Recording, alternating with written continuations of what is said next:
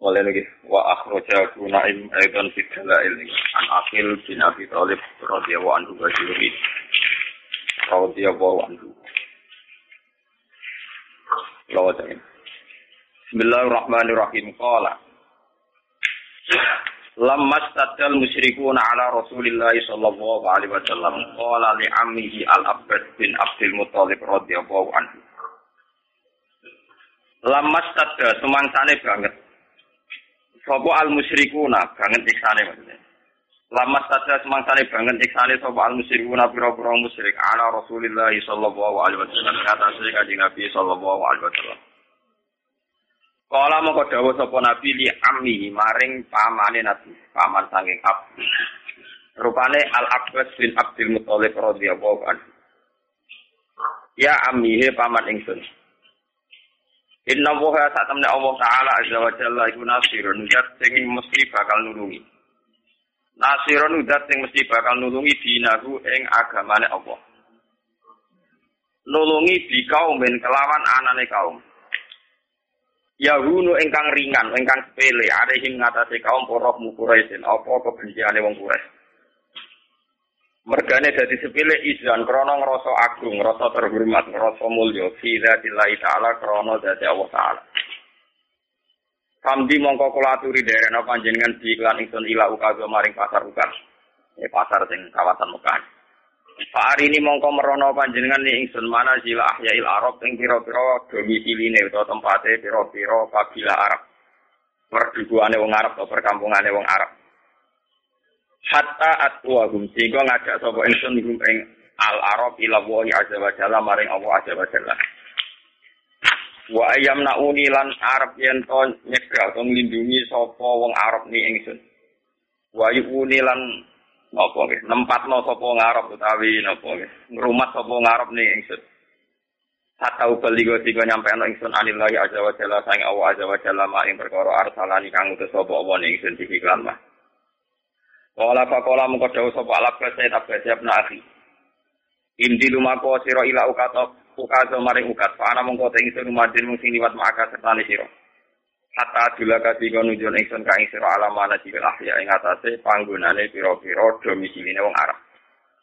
Babada amung ngawiti sapa Rasulullah sallallahu alaihi wasallam iki sampeyan kelan kabilah sakit. Kemasak romong kono li ngundi sapa Nabi al-qabaila ing pira-pira kabilah sanati ing dalem taune Nabi.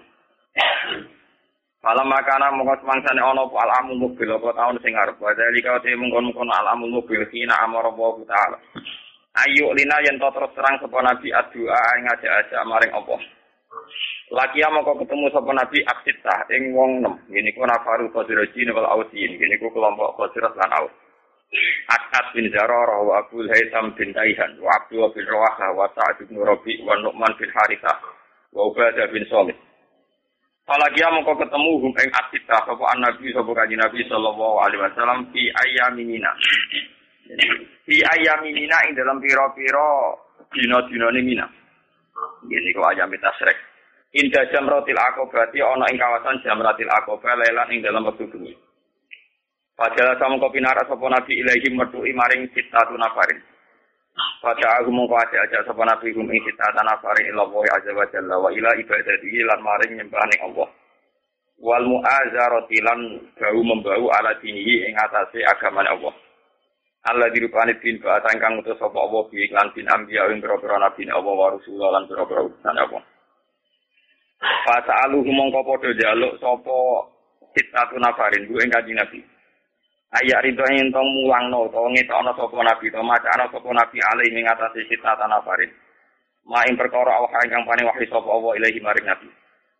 Pakora moko maca sapa Rasulullah sallallahu alaihi wasallam surah Ibrahim wa iqala Ibrahim rabbical hadza baladan amina. Ila akhir surah. Paraka mongko dadi luluh nggih, dadi halus dadi luluh sapa alqaumu kaum. Wa batulan padha tunduk sapa kaum, dadi tawaduk dadi santun sapa kaum. Kina sami unalikane krungu sapa kaum wa ajabulan nyebadani sapa kaum. Pamara mongko liwatan sapa Al-Abbas bin Abdul Muthalib bahwa di Abbas yukallimuhu. Iku ngomongi sapa Abbas ing Khazrajin lan Ausino wa yukallimuna. Lan yo padha ngomongi sapa Aus lan Khazrajin ing Sayyid Abbas. Fa arafa mongko ngenali sapa Abbas ta Nabi ing suarane kanjeng Nabi. Pakola mengkodawa sopa abad ibn akhi man ha'ula. Man iku sopa ha'ula utai mengkono-mengkono kaum alladzina intak. Kola ya ammi sukani yasrik. Yaitu penduduk-penduduk yasrik. Al-aus wal-khusrat. Qad da'auhum teman-teman ajak ingsun hukmi yasrik lan khusrat. Ilama maring perkara da'u tukang ajak-ajak ingsun ilahi maring lamin kobuhin. Sangking sedurungnya aus lan khusrat al-ahya. Ing piro-piro perkampungan. Fahaja bunyi mongko podo nyembadani sopa aus lan khusrat ni ingsun wasad da'buni. Wada karu anakung yukhrijunani ila biladi. Lan podo nyeritakno sapa wong Aus lan Khazraj utawi wong Yathrib anakung satemene Aus lan Khazraj iku yukhrijunani. Iku bakal boyong ya, bakal mindah sapa Aus lan Khazraj ing ila biladi maring negarane Aus lan Khazraj. Panas dalam moko tumurun sapa Abbas bin Abdul Muthalib aku lan nyancang sapa Abbas rokhilatahu ing tunggangane Sayyid Abbas maka ala lagu ya ma'syaral Ausi wal Khazraj. Kaya kelompok Aus lan Khazraj, hadza utawi aki iki ku ibnu akhi, ku anake keluarga iki. Wa wa habbuna ilayya. Fa in kuntum wa wa ta Muhammad wa habbuna, iku seneng-senenge manusa ilayya maring isun. Fa in kuntum mongkon lamun ana sira kabeh sedar tumuhu, iku bener sira kabeh ing Muhammad wa amantum lan iman sira kabeh bi lan Muhammad. Wa aratum lan ngarepna sira kabeh ikhrajahu ing gawa Muhammad ma'akum sertane sira kabeh. Fa ini mongko saat temen ingsun uridu ngarepno ingsun lan aku den ngalap sapa ingsun alaikum ngatasi sira kabeh. Mausikon ing siji perjanjian. Tatma inu ingkang dadi tenang bihi kelawan mausiki. Tatma inu ingkang dadi tenang bihi kelawan mausiki apa nafsi apa awak ingsun. Wala tadirulan orang ina ana sira ing Muhammad. Wala tadirulan ora bujuk sira ing Muhammad. Fa ina sira aku mongko saat temen tangga sira kabeh al yahudung yahudi. Lawal yahudi te wong yahudi lagu maring Muhammad iku aduh niku musuh. Wala amanulan orang rasa aman ingsun makrohum ing roko dayane wong Yahudi alih ing atase Muhammad. Faqala moko jawab sapa As'ad bin Zaror wa syaqqa alaihi. Lan dadi berat alih ing atase As'ad apa kaulul Abbas apa gawe Sayyid Abbas khinat tahama. Nalikane nyurigani sapa Sayyid Abbas alih ing atase Kanjeng Nabi dan wasaba faqala ya Rasulullah. Izan kula aturing izini panjenengan lan maring kita fal nujib. Mongko ngeki hak jawab ingsun hu ing Sayyid Abbas ghera muhsini nah hale ora mangkelno kabeh bisa dirika kan dodo panjenengan. Wala muta'aridina lan ora nyinggung kabeh lisein maring perkara mimasa yang perkara takrau kang gedeng sira ila tasdikon kecuali bener li ijabati. Maring sesembahan maring oleh nyembadani kita nggih mengiyakan kita iya ka yo ing panjenengan. Wa imanan lan kelawan iman bika kan panjenengan. Faqala Rasulullah ajibuhu ila ghera mutahimin. Jawab sira ku ing Sayyid Abbas ghera mustahimina hale tanpa curiga kabeh utawa hale gawe tanpa salah paham kabeh. Monggo kula terus ngali khatam iki kula terang norin kok dimak. Bismillahirrahmanirrahim kula terangaken dalam sejarah Islam sing paling dikenang niku adalah tentu kelompok Muhajirin dan kelompok napa? Ansor. Cuma sebetulnya ceritanya itu tidak sesederhana ini. Lewat ngaji niki, lewat riwayat sing sahihah ya, riwayat dari Kanjeng Nabi sampean ngerti asal usul kenapa yang namanya kesukuan ya, suku, kabilah, ras, marga itu sesuatu yang enggak bisa dihindarkan bahkan dalam proses napa dakwah ya, dalam proses napa dakwah. Sak gento-gentone wong Quraisy, wong Quraisy iku gedeng ben setiap saat ingin bunuh napa. Nah. Tapi karena punya gengsi marga. Umpama Muhammad matilah sing mateni mereka orang liya. Paham? Matilah nak dipateni dhewe. Kaya anak ditabuk setiap bapake dhewe, tabuk wong liya tetep bapake ra terima. Terima. Padahal anak omah iku tabuk-tabukan dhewe, paham? Bojo ge ngoten. Nak wong liya darane elek iku kok dene sing ngeblondro. Padahal ning omah dene dhewe darani bojone napa? Elek. Ben sampean ngerti kan salusule dakwah. Nabi niku di Mekah tiga belas tahun dan tiap tahun niku dakwah terutama di musim haji. Lalu kalau bolak-balik matur, rata-rata wong alim gak fanatik haji karena haji itu ibadah jahiliyatan wa Islam. Jadi dulu itu orang-orang Arab kumpul itu di musim haji sebelum Islam. Sebelum mereka Islam itu ya tawaf, ya mereka kalau ayami Mina ya tunggu di Mina. Nah musim haji itu dimanfaatkan Nabi memproklamirkan diri atau maklumatkan diri bahwa dia seorang Rasul dan itu tidak pernah diterima bertahun-tahun tidak pernah diterima. Tiap tahun Enggak, enggak pernah diterima sampai terakhir tahun ke tiga belas. Ya karena Nabi lama teng Mekah pinten tiga belas tahun. tiga belas tahun di tahun terakhir niku Nabi ketemu tiang Aus lan Khazraj, nggih, tiang Aus lan Khazraj. Aus dan Khazraj itu orang Yathrib, nggih. empat ratus delapan puluh kilo dari Mekah. Yathrib itu yang sekarang dikenal sebagai apa? Madinah. Ini ruangan tenaga. Dan zaman ngerti asal usul. Kenapa begitu penting sejarah ini dan sampean ngerti ya? Bahwa keberadaan Hindu, Buddha, Kristen, Yahudi, Nasrani, Majusi itu dari dulu tidak ada masalah dengan Islam. Karena semua itu membawa seberkas cahaya untuk menuju kebenaran sejarah. Sejarah. Ini ruangnya tenang. Ini memang ilmu sensitif tapi itu juga ruangnya. Orang-orang Aus dan Khazraj. Ini ruangnya. Kalau kalian ini mungkin lewat sejarah ini sampean ngerti betapa agama Kristen, Yahudi, Nasrani, semua agama apa saja itu mesti membawa seberkas kebenaran. Ya secercah nopo kebenaran. Wong Aus Khazraj ketika membenarkan bahwa seorang Muhammad itu nabi, karena mereka di komunitas Yahudi. Di Medina itu komunitas Yahudi dulu namanya ya. Komunitas Yahudi itu punya kitab suci. Ciri utama kitab suci biasanya membicarakan sesuatu yang akan datang, termasuk membicarakan calon ada nabi akhir zaman yang Ismaili dari dinasti apa? Ismail. Kalau dinasti Ismail itu artinya secara geografis harus Mekah. Ini zaman ben paham. Kenapa harus Mekah? Karena Nabi Ibrahim dengan Siti Hajar hidupnya di Mekah, sehingga bangsa Arab rata-rata berarti minzuriyati Ismail. Jadi zuriyati Ibrahim mintorikin apa? Ismail.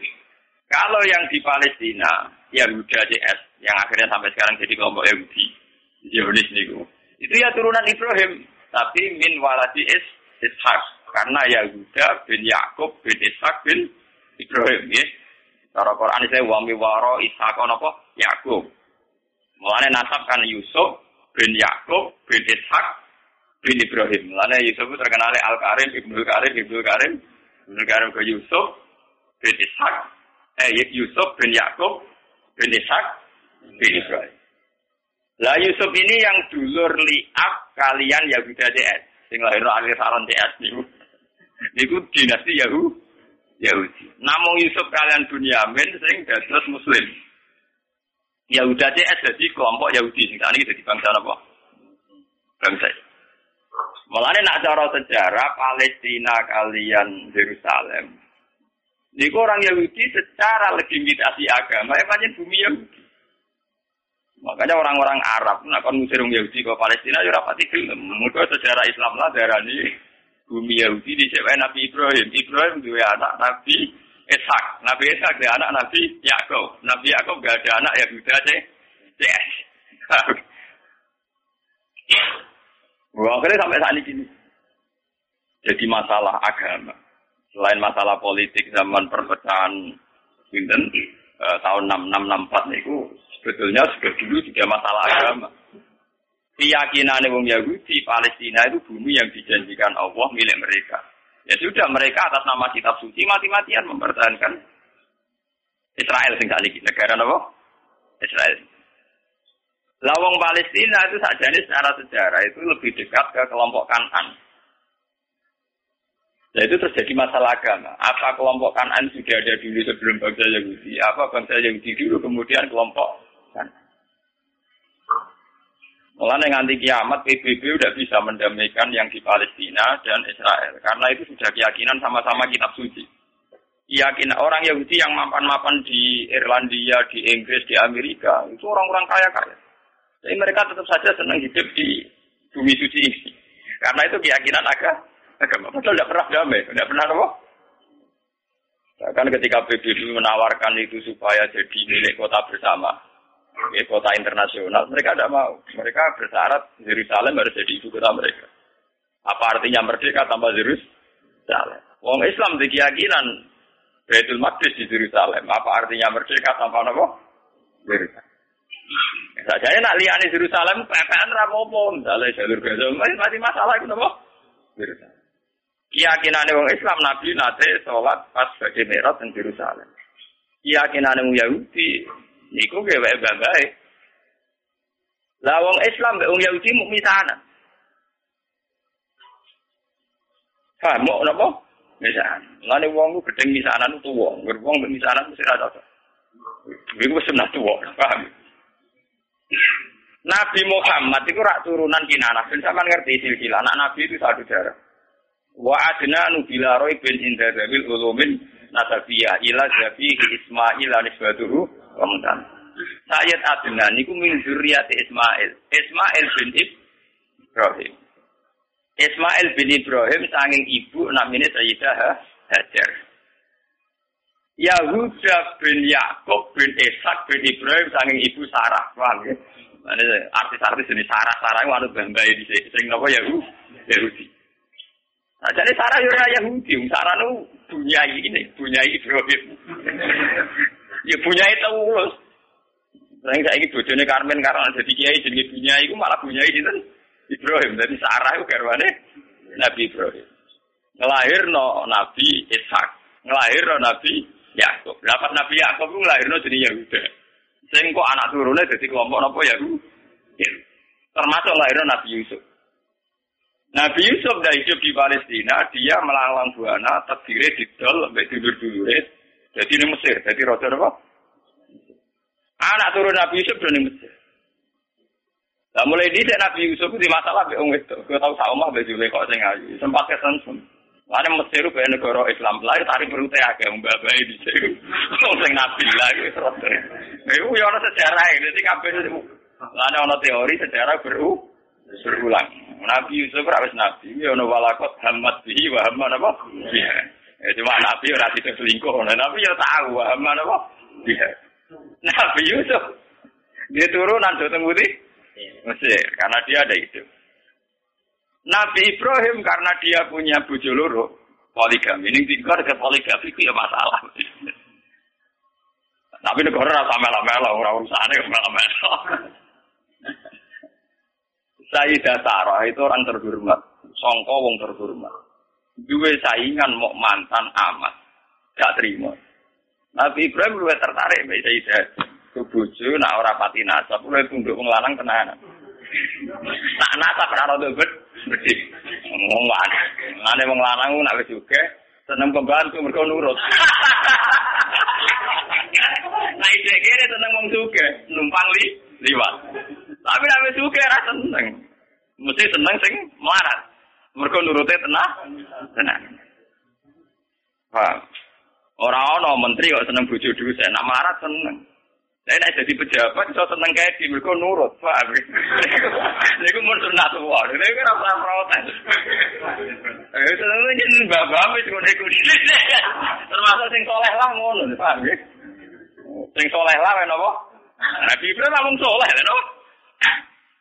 Walhasil akhirnya Nabi Ibrahim sing Sarah tetap teng Palestina supaya ra bentrok terus Sayyidah Hajar dipindah teng Mekah.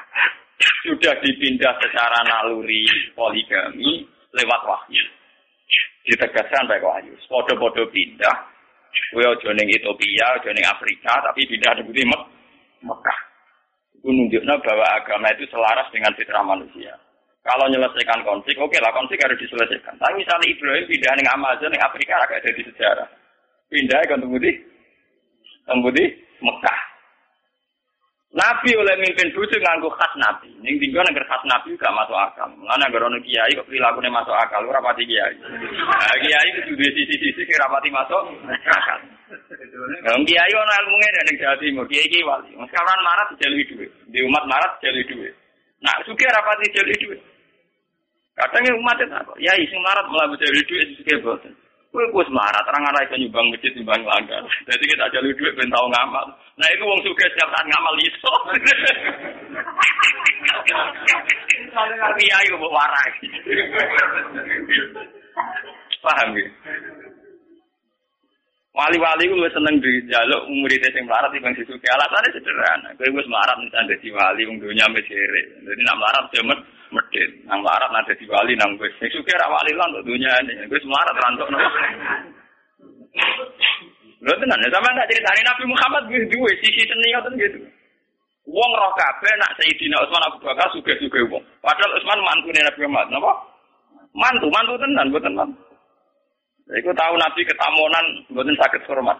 Iku Nabi ana sahabat sing nguntang-untung masjid. Mulai dhisik anggere sing petane masjid ya wong kere. Sahabat juga mulai anggere dalu ki napa? Mulai wong juga. Sing jane masjid wong kere-kere. Lah Nabi dalah ditamu dalu-dalu. Berarti sing jane masjid cari kelompok napa? Kere. Mulai mulai soal sejarah berulang. Orang-orang juga kuat itikaf. Oh, ya Pak. Oke. Iki ilmu kuno kan. Akhirnya Nabi nggih pengumuman. Sopo ya di antara kalian sing iso hormat tamuku? Jadi sing kere-kere ya ono kere-kere kula ya Rasulullah. Akhirnya boleh. Sik kene opo. Ora cukup karo kere yo. Ora, wah dipaya kita wis nyanggupi tamune Nabi ben tak hormat sing kene. Ya ono jatahe anakmu. Wis gampang, anakmu turokno kok jatahe anakmu juga ditamu ya kere engke. Artinya Nabi itu sendiri, andai kan Nabi itu rasional, ngomongkan apa? Eh, cengkaran Osman, jatuh ada duit, gue hormat.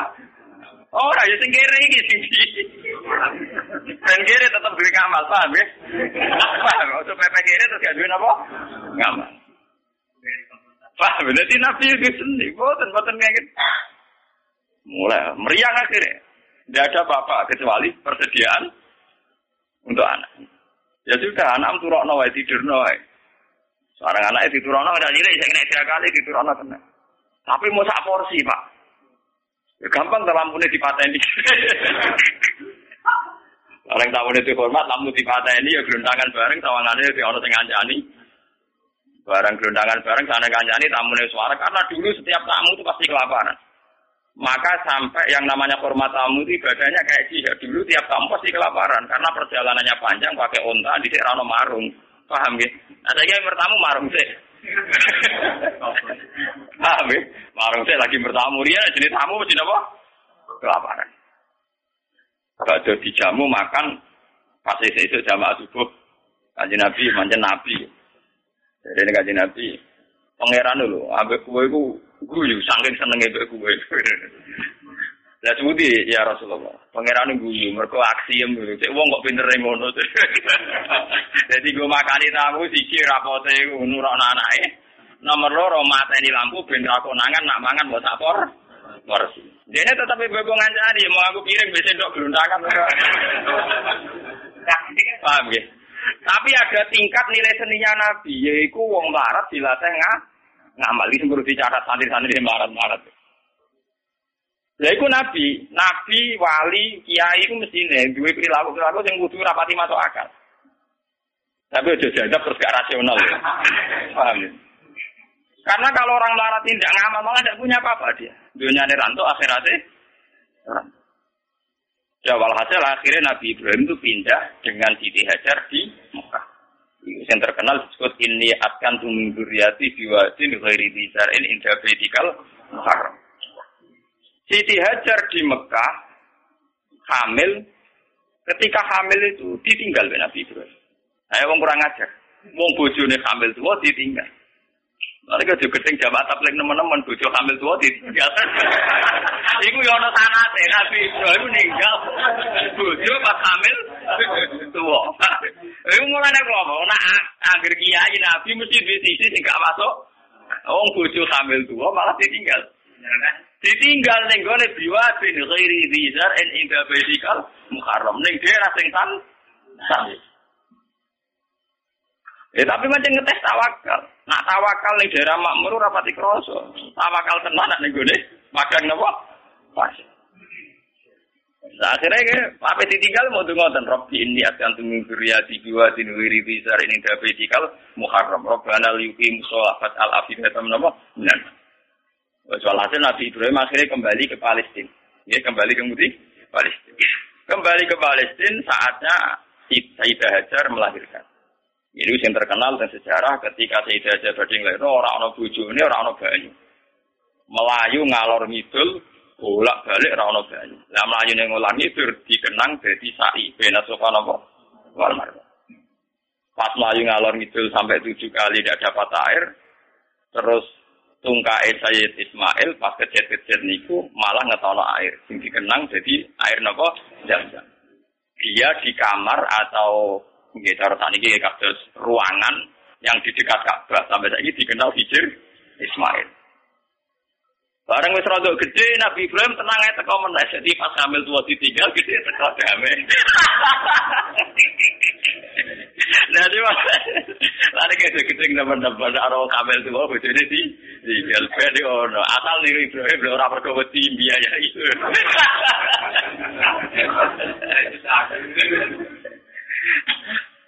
Akhirnya ketika Ismail rondo gede niku dijak bangun Ka'bah, bangun ulang nggih. Bangun apa? Ulang. Maksudnya bangun ulang tuh Ka'bah itu ada mulai Nabi Adam mulai dulu, cuma beberapa kali ngalami kerusakan. Makanya istilah Quran ora kok bangun Ka'bah boten wa id yarfa'u Ibrahimul qawaida minal baiti napa? Wa Ismail diangkat ulang. Yes, karena secara teori arkeologi itu bangunan kalau ratusan tahun atau jutaan tahun kan mesti napa am ambles. Jadi jadi tinggal fondasinya saja. Terus sama angkatannya Nabi Ibrahim dinaikkan lagi. Makanya istilah Quran wa idh yarfa. Jadi dasar Ka'bah itu sudah ada, nggih. Ketika Ibrahim namung napa? Yarfa, hanya ngangkat ulang. Dibangun lagi. Karena Ismail itu masih kecil, untuk sampai ke atas itu nganggo panjatan. Nggih, nganggo panjatan. Cara Jawa nganggo tataan. Lah tataan iki sing dikenal dadi makam napa? Ibrahim. Historian juga bareng-bareng Nabi Ismail ngangge tataan ketika bangunan mulai tinggi. Nah, Mekah mau ya udah itu orang novel spring kok. Film ragilim tataane ya watu lah itu jadi makam nopo. Mereka orang nopo pohon nopo paham? Paham ya. Terus dibangun kan itu lo bareng lo desain Ka'bah setinggi itu nak anggota tataan kan buat entah. Itu yang dikenang wa idya farifrohimul kawaida minal baitin apa? Ismail. Lewat Ismail ini kemudian ada turun temurun sing lahirno bangsa Mekah. Mun. Mulane wong Yahudi yo pinter tapi goblok. Pintere mergo mereka wong-wong turunan nabi. Sehingga semua nabi mesti saka dinasti Yahudi. Sajane termasuk Nabi Muhammad. Yes, termasuk ketika ono informasi bahwa akan ada nabi dari bangsa Arab, iku wong-wong Nasrani Yahudi setuju. Mereka orang keliyo, mereka nak kau bangsa Arab artinya turunan Ibrahim ya terima sepupu. Mereka wong Yahudi Yahuda bin Yakub bin Ishak bin Ibrahim. Ujung-ujungnya Muhammad engkau ya do Ismail do Ib. Setuju. Lah ketika setuju iku ngurung ketok tenanan nae. Wong Yahudi ning Madinah yo ngeramekno nak bakal ape ana nabi akhir zaman. Wong Yahudi wong Nasrani ning Palestina yo ngeramekno ape ana nabi akhir.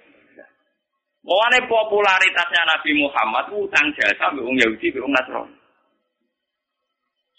Bukti sejarah paling otentik ketika Nabi Muhammad umur dua belas tahun diajak dagang sama Abu Thalib ke Syam. Ketika masuk perbatasan Syam sing ngandani pendeta Rohibu Bukhairah. Abu Thalib, jangan masuk ke Palestina. Nanti ponakan kamu dibunuh. Ora, iki anakku. Itu dalam tarikh-tarikh itu detail sekali. Abu Thalib itu sapa? Iki anakku. Ini anak saya. Orang orang ngantil nek anak. Tapi orang anak anakku. Aku itu untuk informasi akurat kok kitab-kitab langit. Nah, calon nabi akhir zaman bapake mati zaman ning kandungan. Jadi ra mungkin iki anak. Itu detail sekali. Itu pendeta. Ngomong ngono. Yo iki ponakanku ya. Bapake mati zaman ning kandungan. Terus didelok wa bena katifahi khotamun nubuwah ning gone sini bagian sini katifahi cara bahasa Arab napa niki wonten khotamin nubuwah. Akhirnya ya sudah kamu pulang saja Abu Thalib, pasti anak ini nanti dibunuh kalau ketemu orang Yahudi. Tiba pulang. Itu Nabi itu seumur rolas. Nah. Ketika Nabi umur rolikur tahun, selikur tahun, mulai masa-masa gagah-gagah ganteng-gantengnya niku dagangan duwe mitra kalian Khadijah. Kalian sinten? Khadijah itu perempuan saudagar kaya. Ini rumah notenan. Dan sampean ngerti bahwa semua agama itu punya informasi yang sama sebetulnya. Khadijah mulai iman. Mulai dari pakar-pakar tarikh. Salah besar kalau dikatakan awaluman amanah Abu Bakar itu tidak mungkin. Podo-podo awaluman amanah ya Ibu Bukhairah. Bergorolah tahun harus ngerti nah itu calon nabi. Ditambah Khadijah. Khadijah ketika ngerti Nabi Muhammad itu orang yang luar biasa ngongkon pembantu di sini Mesaro, Mesaro jeneng lanang gitu. Orang Arab Mesaro jeneng apa? Lanang. Ketika melaku-melaku ternyata roh alamat nubuwah. Gini ku tuzilluhul qamama tuti uhus sahaib fajriu jabini lailiyud dawari. ketika maisarah perdagangan antara Islam Palestina sampai Budi Mekah, piye ning perjalanan Muhammad? Wacane iku niku aneh. Ngomong kepanasan dekne dikawal kalian apa? Mendung. Terus nak lungguh tenggene wit arah-arah napa jenenge iyu-iyupane iku anut arahe sinten Muhammad. Terus dari dia orang salah meneh calon Nabi akhirnya men yuda iku. Mengko ciri utamane min waladi Ismail. Lah waladi Ismail Muhammad ganteng. Mulai dhisik ciri utama Nabi terus ganteng. Jadi umpama elek keriting pesa ya wong ra ngandel. Mergo saking umate ra iso gaya, paham nggih. Kulo sering ditakoki, Gus apa pangeran diskriminatif? Ora diskriminatif. Daripada di Nabi elek sing tersinggung umate jutaan, nek di Nabi ganteng ra gagah. Jale ke di Nabi elek puasa keriting, ya iso wae wong elek dadi umum ya iso wae. Tapi nek dadi pemimpin tetep sakake dipimpin. Wong Indonesia terang ganteng ya sah jadi presiden.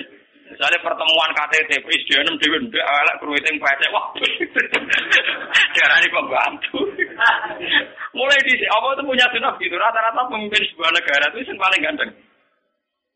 Bukan karena Allah diskriminatif, tentu masyarakat lebih terhormat nek dipimpin wong ganteng dibanding timbang dipimpin wong napa? Wong napa? Elek. Paham ya? Jadi wong elek cukup dadi wong saleh mboten ora pamim. Nyinggung wong akeh, paham nggih? Nyinggung wong apa?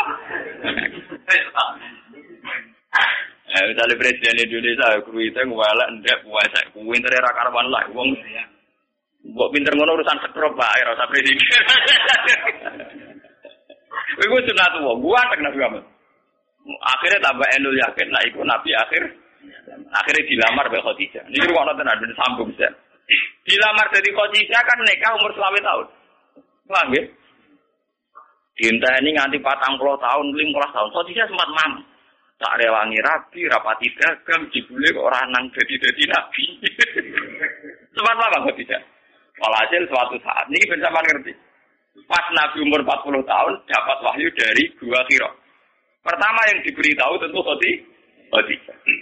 Nabi mengira bahwa yang datang itu Malakul Mauti, malaikat Nawah. Nabi berdek wedi, nanti runtusan. Keluar keringat wedi. Sampai ngendikan seperti zamiluni zamiluni. Aku iki kemuli aku wedi. Tapi kok tidak malah suwono. Suwono kok. Lha iku sing tak enten-enteni bojoku mulai dhisik nganti saiki. Ngenteni lima belas tahun, lagi ro buktine nak bojone calon. Ya iku sing diarani malaikat koyok sing teko ning Nabi Musa. Mesti rujukane hadan namus alladzi ja'a bihi. Musa. Karena yang paling tahu tentang nabinya Muhammad itu kaitannya Musa atau Isa. Akhirnya isu eh dijak sowan ning pamane jenenge Waraqah bin Naufal. Nang kitab-kitab Bukhari diterangno Waraqah bin Naufal itu penginjil, dia pembelajar Injil terbaik, penulis Injil terbaik. Iku menyalin Injil dari bahasa Ibrani ke bahasa Arab. Ketika Khadijah lapor, "Ya Ibnu Ami, ini suami saya ngalami begini-begini." Langsung warokos seperti. Yowes wayahe nabi akhir zaman turun. Yaiku kuwe mat. Sayang aku wis tuwa jarene warokos. Sayang aku wis pas kuwe diusir sampean aku wis tuwa. Nabi yo ngrasa ora ono masalah apa-apa. Awamu kriji ya. Masa jenengan kula diusir. Karena Nabi tidak punya masalah dengan orang Mekah. Dia dari bangsa kelompok terhormat dari marga ter terjare warokos. Wong sing dimisi kaya kuwe mesti diantara sejarah tahu diusir penduduknya sendiri. Melihat sejarah ini yang mempopulerkan kenabian Muhammad itu tokoh-tokoh Yahudi dan Nasrani. Karena hanya kitab suci yang cerita yang kayak begini, paham ya? Mulai ketika Nabi Muhammad jadi nabi, istilah untuk Yahudi Nasrani itu tidak pernah di Quran pakai ya ayyuhalladzina kafaru al-kafirun, tapi pakai istilah ya ahlul kitab. Makanya kalau ditafsir-tafsir, kalau ahli kitab artinya Yahudi Nasrani. Kalau ya ayyuhal kafirun artinya kafir Mekah. Ini ben sampean ngerti sejarah. Wah. Cerita kenabian Muhammad ini populer sekali di Medina, tapi tidak populer di Mekah karena Mekah wong jahiliyah, wong goblok, ora roh dur, ora roh apa? Jika orang-orang Medina, yaitu yang dulu namanya Yasrib, penasaran sapa to sing calon nabi akhir zaman dari wis ana. Lah ini termasuk yang nanti kaum Aus dan Khazraj akhirnya ketemu langsung dengan Kanjeng. Nah, kita Kanjeng Nabi.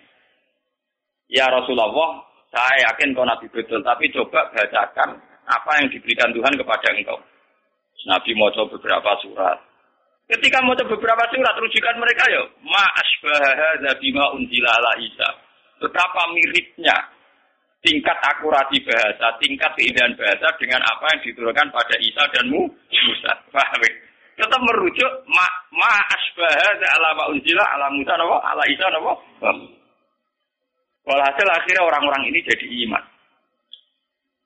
Ketika mereka yakin iman atas nama marga, atas nama keluarga, dipamit nol Sayyid Abbas supaya Muhammad diboyong teng Medina. Nabi atas nama junior pamit mbek pamane. Ini ku bapak ibnu.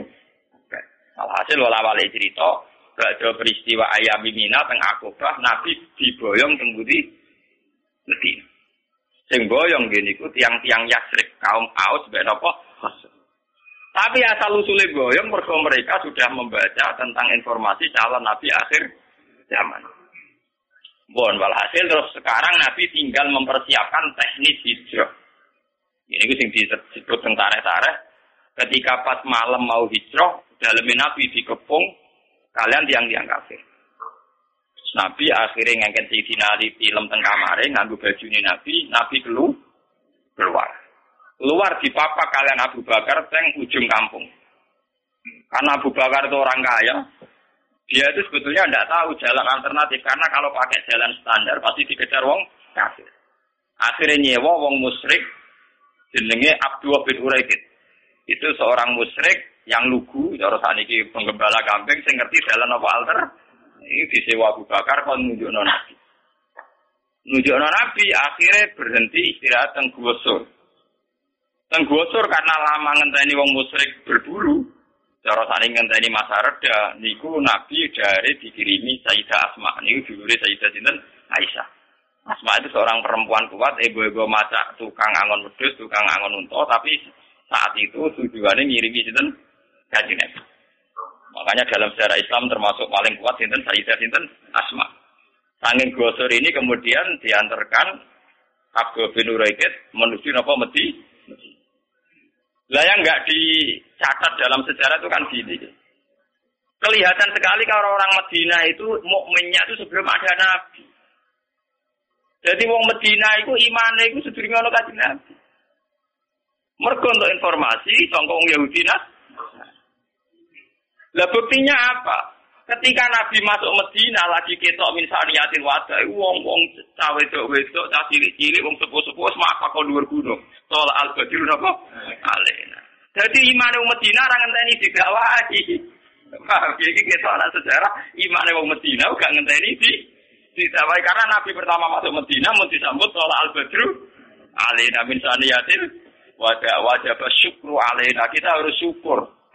Mergo ketekanan nah akhirnya orang Medina itu diundi. Siapa yang paling berhak ditempati Nabi rebutan, nanti diundi. Mereka wedi.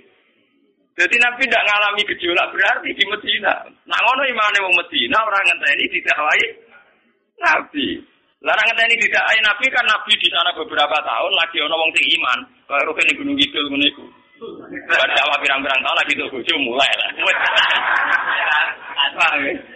Niku mboten mulai masuk Medina langsung disambut Soal al-Badru apa? Alina min saliyatil. Lalu tenggene tare-tare lucu. Caca putri kepen roh iki to sing dadi nabi. Lah sing ketok iku Abu Bakar ya ana sing dhuwur loteng mamang. Ora kok terangane nabi ubare nek iku biasa. Sing ketok bareng dirubung wong akeh sing ketok napa? Abu Bakar. Ora ora sing ketok iku. Ora ketok tenan Nabi Muhammad ganteng dan gantengnya di atas rata lagi percaya tenan. Lha nek iku jeneng nabi tenan. Lan sing rumong ora pati ganteng ya yo cukup dhewe teman-teman.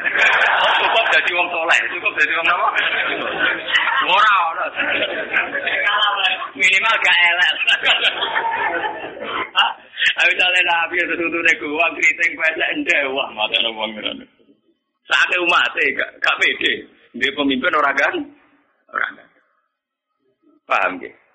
Dados tiga agama ini, Islam, Kristen, Yahudi, sebetulnya dari darah yang sama, dari ideologi yang sama, dari informasi yang sama. Kalau sudah ada kebencian, ada saling bunuh, mesti masalahnya itu politik. Mulai dulu itu masalahnya politik. Kemudian orang-orang Mekah ini terusik oleh keberhadiran Nabi sing aku Nabi. Uji-uji yang berkehabisus ya Abu Jahal Abu Lahab. Selama ini ada sistem sesajen yang Ka'bah mereka yang untung. Ada sistem pungut-memungut urusan haji mereka yang untung. Dengan dirombak haji ala Nabi Muhammad tentu mereka tidak untung. Jadi haji itu catat. Haji itu ibadah jahiliyah dan wa'is laman. Makanya di sini Nabi mesti ngomong Mekah ini musim apa? Haji. Sama tak takut tiang-tiang Mekah, nak darah ini haji itu musim. Ya kenapa? Musim. Ya karena memang haji itu boleh dulu ada. Cuma ketika sebelum Islam tentu dengan cara-cara yang jahili, jahilian. Misalnya tawaf duduk. Alasannya orang pantas soan pakaian, soan pangeran gak lugu. Nah, orang seniman awet, telanjang bukti kejujuran. Mereka orang-orang kemunafi, kemunafikan. Nah, kukul kita kukulin, apa itu kita? Nah, pakaian itu nutupi kemunafikan. Mereka nutupi borok, itu artinya. Mulanya orang nganggo klambi itu munah. Mulanya seniman, seneng gambar orang udah. Nah, itu masih rasil kan, orang musofa yang digambar, itu ngayu. Mesti ini yang jujur, orang musofa, orang lana bisa jujur. Kenapa kalau telanjang simbol kejujuran, digambar sama orang? Oh, itu. Pasti. Ya mari rasil kan iku. Lah riyen wong Arab pikirane ngoten telanjang si simbol apa keju? Keju. Ora ana nak wae kudu napa?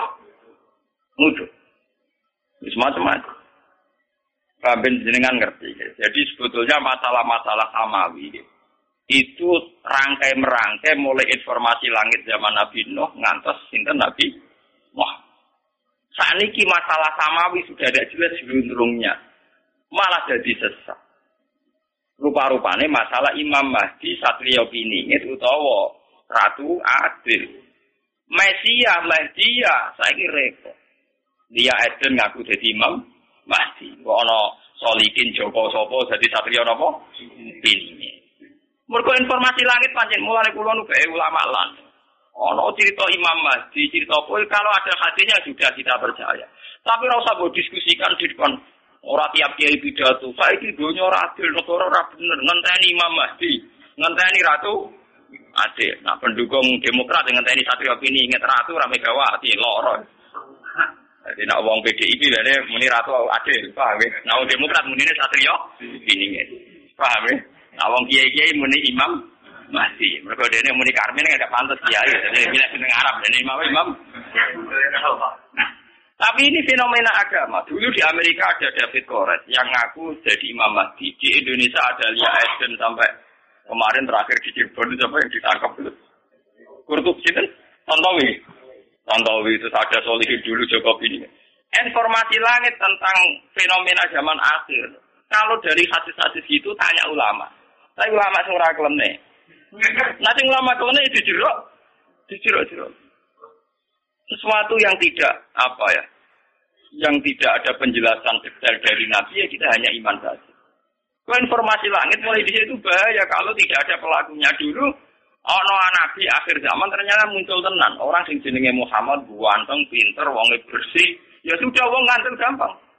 Saniki boten. Ngaku Nabi wonge ora jelas ganteng. Ya. Sampeyan tak critani, musotek ngaku Nabi iku jenenge musotek. Padahal ning Quran ya musad dikal lima bene ade.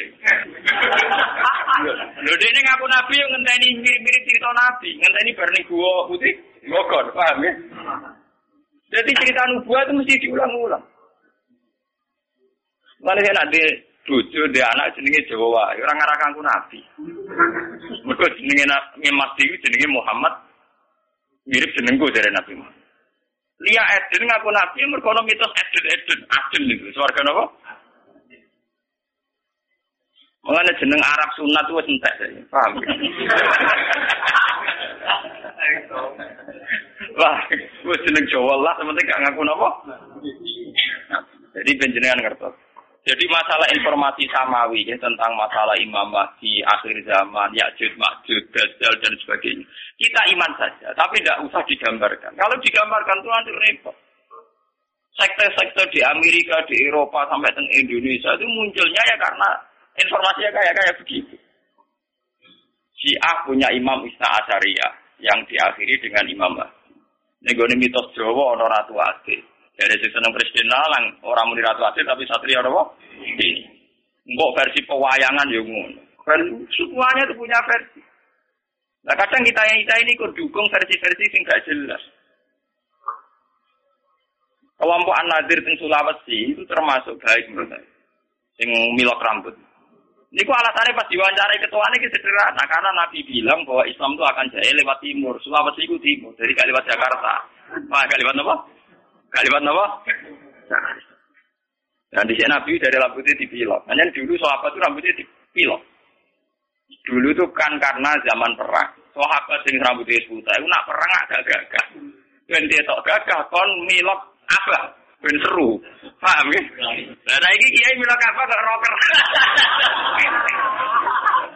Dulu itu sahabat itu rambutnya dibilang apa? Apa? Malah ini kelompok An-Nadir, malah ini kalau nak orang dari sesat teman-teman kalau ya cocok. Cocok, kalau senang gak miloknya ini apa? Paham ya? Lalu semuanya informasi langit, mereka dari Nabi. Sebenarnya agama Islam kuat malah nanti. Timur diartekno Sulawesi budi kelompok itu.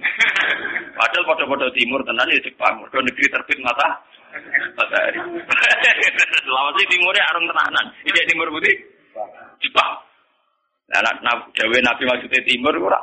Nek timur hakiki berarti kaum budi. Kok malah ra karu-karu. Kayak kayak begitu itu informasi langit. Cara ulama-ulama tasawuf nakilu ilma dzalika ila Allah, sudahlah kita tidak tahu persisnya. Pasrahlah ning Allah Subhanahu wa taala. Karena kalau gitu kalau kita nebak pasti salah. Dulu ketika paham-paham Syiah misalnya dulu. Sayyid Husain itu dibunuh pas sepuluh Muharram. Dan saat pembunuhan itu ya ada gerhana. Sayyid Ibrahim pas kapundhut ya ono gerhana. Nehru ketika mati Jawaharlal Nehru teng India ya pas ada Sungai Gangga mbok meluap ono.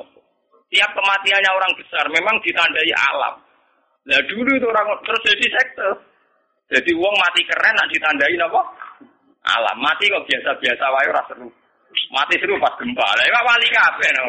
Masa matine ditandai apa? Alam. Tapi dulu memang begitu. Sampai ketika Sayyid Ibrahim kapundhut, putrane Nabi Sang Sayyidah Maria Al-Qibtiyah. Niku pas gerah sampai Nabi jatuh. Makanya Nabi itu seorang ilmuwan, seorang pakar. Beliau seorang Nabi, tapi seorang ilmuwan. Kalau tidak, orang sesat terus. Sampai Nabi pidato. Inna samsa wal qamara ayatani min ayatillah. La yakhsifani mauti ahadin, wala yankisfani li hayati. Matahari dan rembulan itu ayatnya Allah. Orang bakal gerhana karena kematian seseorang atau kelahiran seseorang.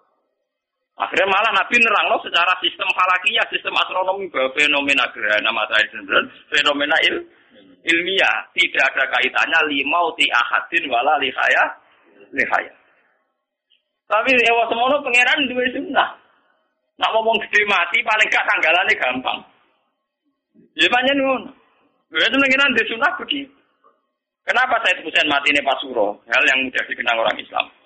Dia tanggal sepuluh napa? Muharram. Itu kan luar biasa, sama dengan peristiwa-peristiwa besar dunia. Fir- Musa selamat King Fir'aun di tanggal sepuluh November Muharram. Nabi Ibrahim dibakar Namrud di pas sepuluh Muharram. Semua peristiwa besar dunia sepuluh Muharram. Zulalalah dan Husain dibantai di pas sepuluh November. Akhirnya orang Jawa serati peristiwa gede, ngubake, ngubake keris. Yang penting orang yang dikenang. Tapi sebetulnya ada sejarahnya. Secara silsilah ada apa? Zulalalah kersana. Meskipun Nabi Suyamba atas nama ilmiah ngendikan tidak ada kaitannya gitu. La yang kisifani limau ti ahadin wala dihayat. Mane jimat haikal iku tulisane ora arian iku perkarane. Wali-wali riyen ada mel jimat. Niku ngenteni lintang pindah. Dina ra pindah-pindah mulai sewengi kakuatin. Lah ban pindah halor ya sret halor, pindah gitu ya sret. Mane bentuke haikal ora karu, ora karuan. Koyok bentuke sing nulis. Sing nulis ya wong bingung, sing aku ya wong.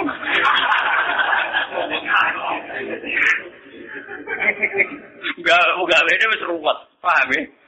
Kok ditulis dicetak api rapati mandi arek kok ngelmu kok ngenteni keliru nulise. Ben sampean ngerti. Jadi masalah-masalah samawi itu masalah yang harus dipecahkan lewat pelakunya. Kalau tidak hanya menjadi mitos yang menyesat. Coba isu Mahdiyah, berapa sekte yang lahir dari isu Mahdiyah? Mahdiyah, isu Masihi, Masihiyah. Di Indonesia saja kita mengalami berapa? Yang angkatan kita saja. Yang kita masih hidup saja mulai lihat itu ini. Belum angkatan bapak saya, Mbah.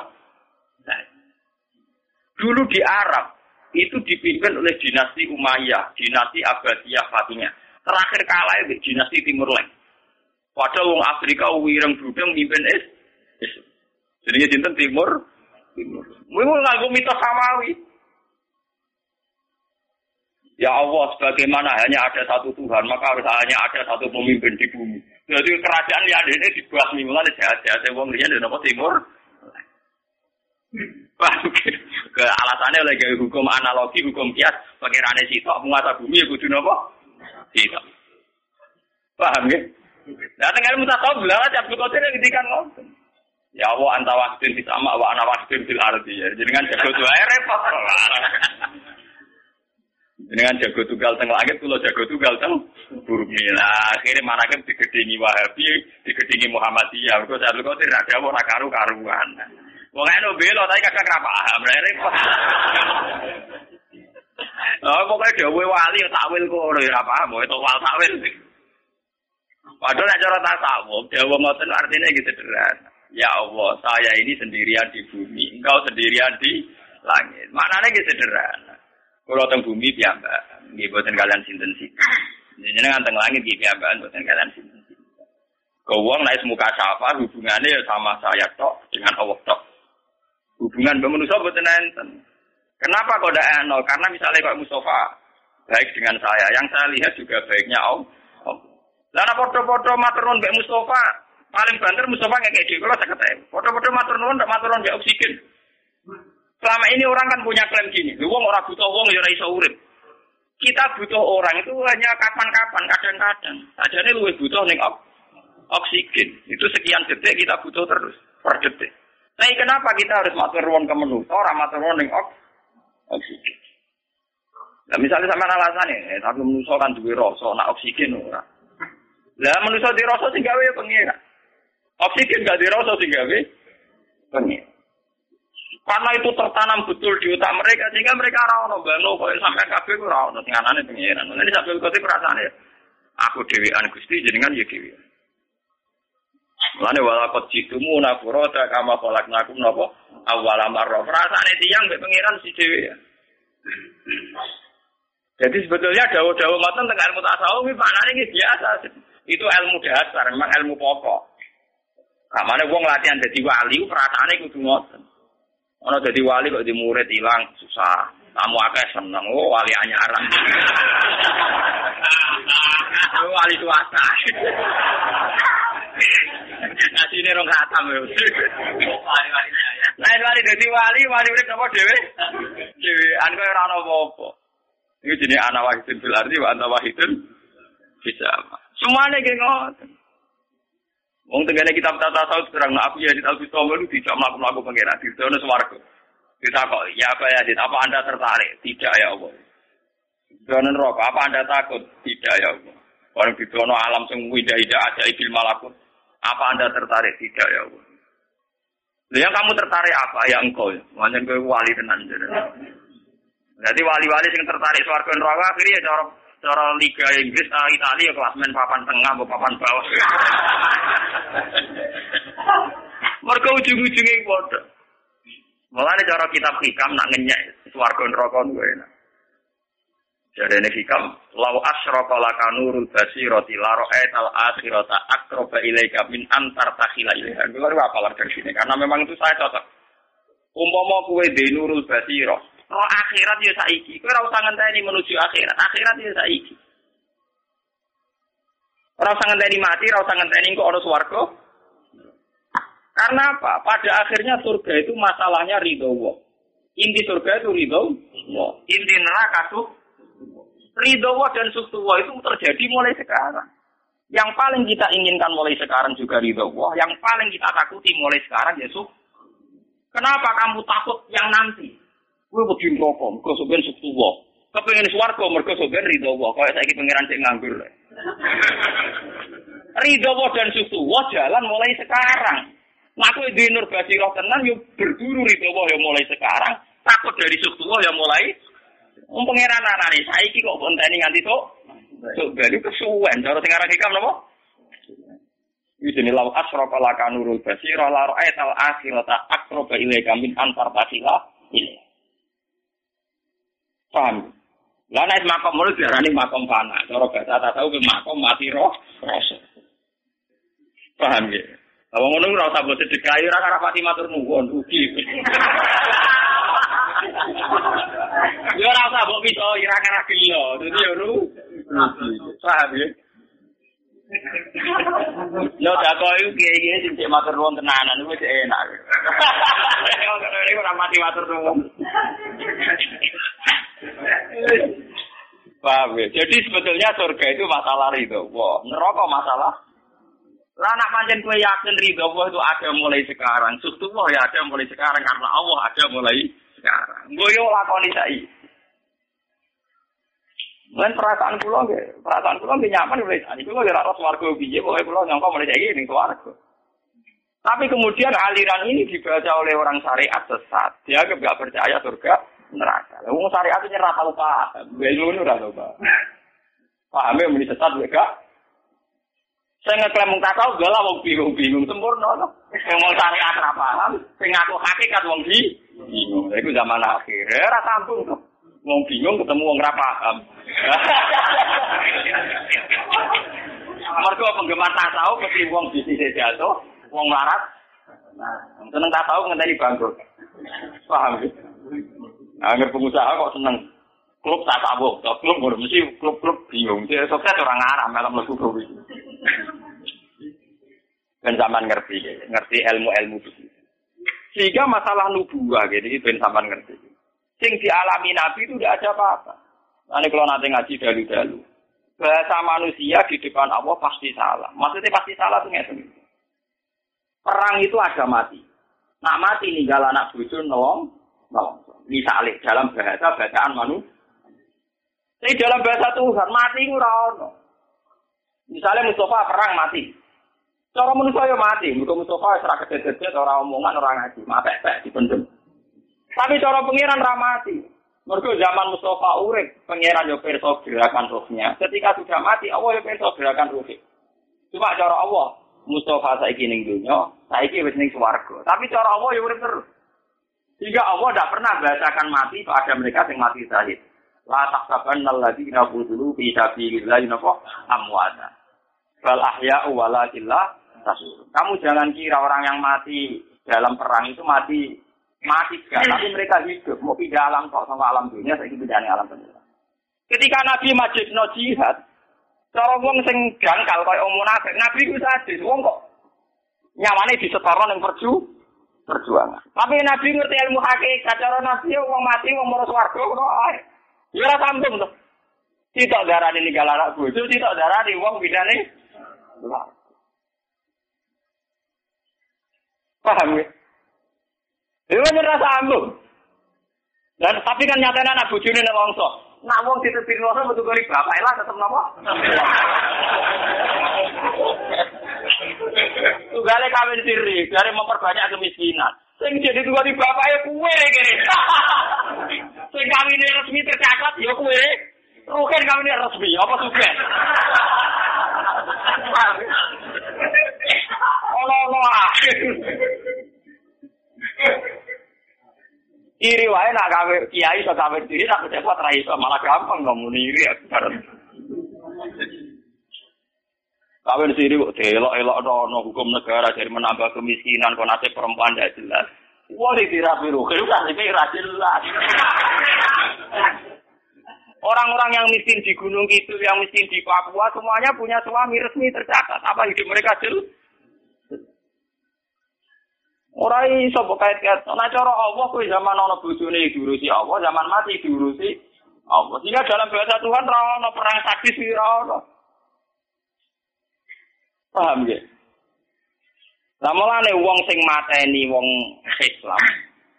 Iku sebenarnya iso wae ketemu ning swarga. Dadi iso wae Sayyid Hamzah sampeyan matur nuwun nek wahsi. Mergo mempercepat mudune napa?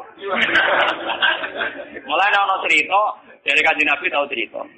Pangeran iku guyu, ana wong saling bunuh kok akhire guyon ning swarga. Niku napa ya Rasulullah? Yaqtu hadza fayamutu syahidan fayaqulun jannah. Wa yatubu hadza fayakunu sayyidan wa fayakunu fil jannah. Contoh gampang ya Wasi. Sayyid Hamzah dibunuh Wasi tol swarga. Wasi masuk Islam perang mati saja tol napa? Ketemu di swarga. Nah, swarga terus dendam. Ngopi bareng.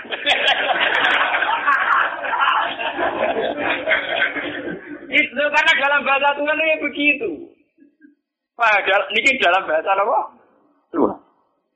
Mane bahasane manusa mek pengenan beda. La tahsaban alladziina qutilu fi sabilillahi amma ta'isal Quran fal ahya'u walakin la tasirun. Mereka itu hidup cuma kamu ndak tahu. Mulane manusa mesti goblok. Wong darane urip Mustafa mergo ngalor ngidul ngetan ngulon mangan doyan opo ae darane urip. Sadar pengenan ki boten. Jasad itu gak penting, sing penting ruhe. Ketika Mustafa mati, ya penting jasad, ruhe mau pindah ngoten. Roh gak pernah mati. Mulane ra ono nggone Quran hadis roh mati wae selalu nak anir roh kulir roh kabeh amri roh. Tapi urusan roh ra ono urip ra ono mati. Cuma roh-rohen saiki jenenge roh ning jasad roh. Dari piye piye. Tapi ra ono napa?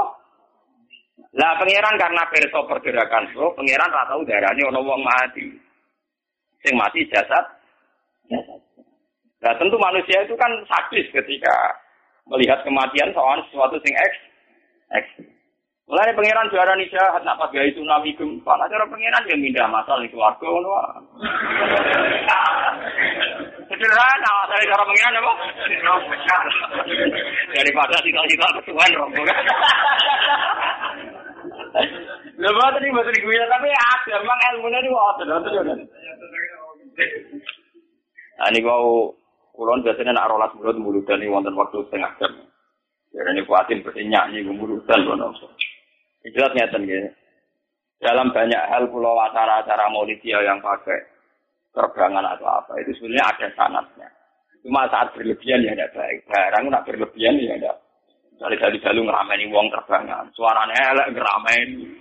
Akhirnya wong sih sampai seneng nabi dia tidak. Wong musik Israel nak ngerbanat untuk ngalor gitu dia jam dua belas. Wong piye cara Quran nak bengi lho likas murufi bengi waean. Itu tetap melayani filosofi Quran kula boten cocok. Nek kula ngerti kamu ngajian boten ate kula mesti kamu ngajian dulu. Ini kula terkenal ra gelem pidato mulut ya. Usume kiai bodo kan mulut. Cewak ya tam. Gus kula suwun pengajian jeneng. Aku ora tau ngaji suwi. Ngene jenengan rino lah, rino wae wong kerja. Angel lho. Pengajian bengi ngrameni rene ndek wong Islam nganggur ta opo. Nggih nawatan sore.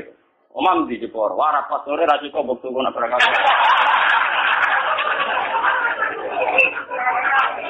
Ya angel. Ego jauh lagi. Nak sing iki wis bakat ngono terusno wae. Menen bakate ning ngono rezekine ngono. Nah rezeki ku yo kok ngene iki ayo. Kok kotok ngene iki. Saya jelas ini kadang-kadang repot. Ini sebetulnya nazuman-nazuman yang dibuat Mahfir Rasul itu dulu yang nulis para wali. Dan yang nulis itu isek. Jadi berdasar isek. Isek itu ya nulisnya kayak tas. Kayak tas serawan yang nulis dengan darah dan air mata. Nulisnya pakai apa? Isek. Nah itu memang luar biasa. Jadi kalau nyontokkan sedikit. Yang dikarang oleh Imam Busiri Burda. Itu bahkan ketika diamalkan oleh ilmu tirakat, misalnya di Fatani atau apa itu ya roh tenan. Karena memang nulisnya itu enggak sadar pakai nopo? Isek, pakai nopo? Isek. Misalnya begini. Da'mat da'at hunna soro fi nabiyihim wa kum bima ta'mat tanti wa sahi. Fa innahum samtu fadlun kawaki buat. Da'mat da'at hunna soro. Masalah memuja Nabi itu tinggalkan tradisi Nasrani, yaitu memuja Nabinya sampai menaikkan Nabi katanya dekat dengan kata ketua ketuhanan. Maka kata Buddha, dakmat da'adun, tinggalkan tradisi Nasrani dalam muja Nabi.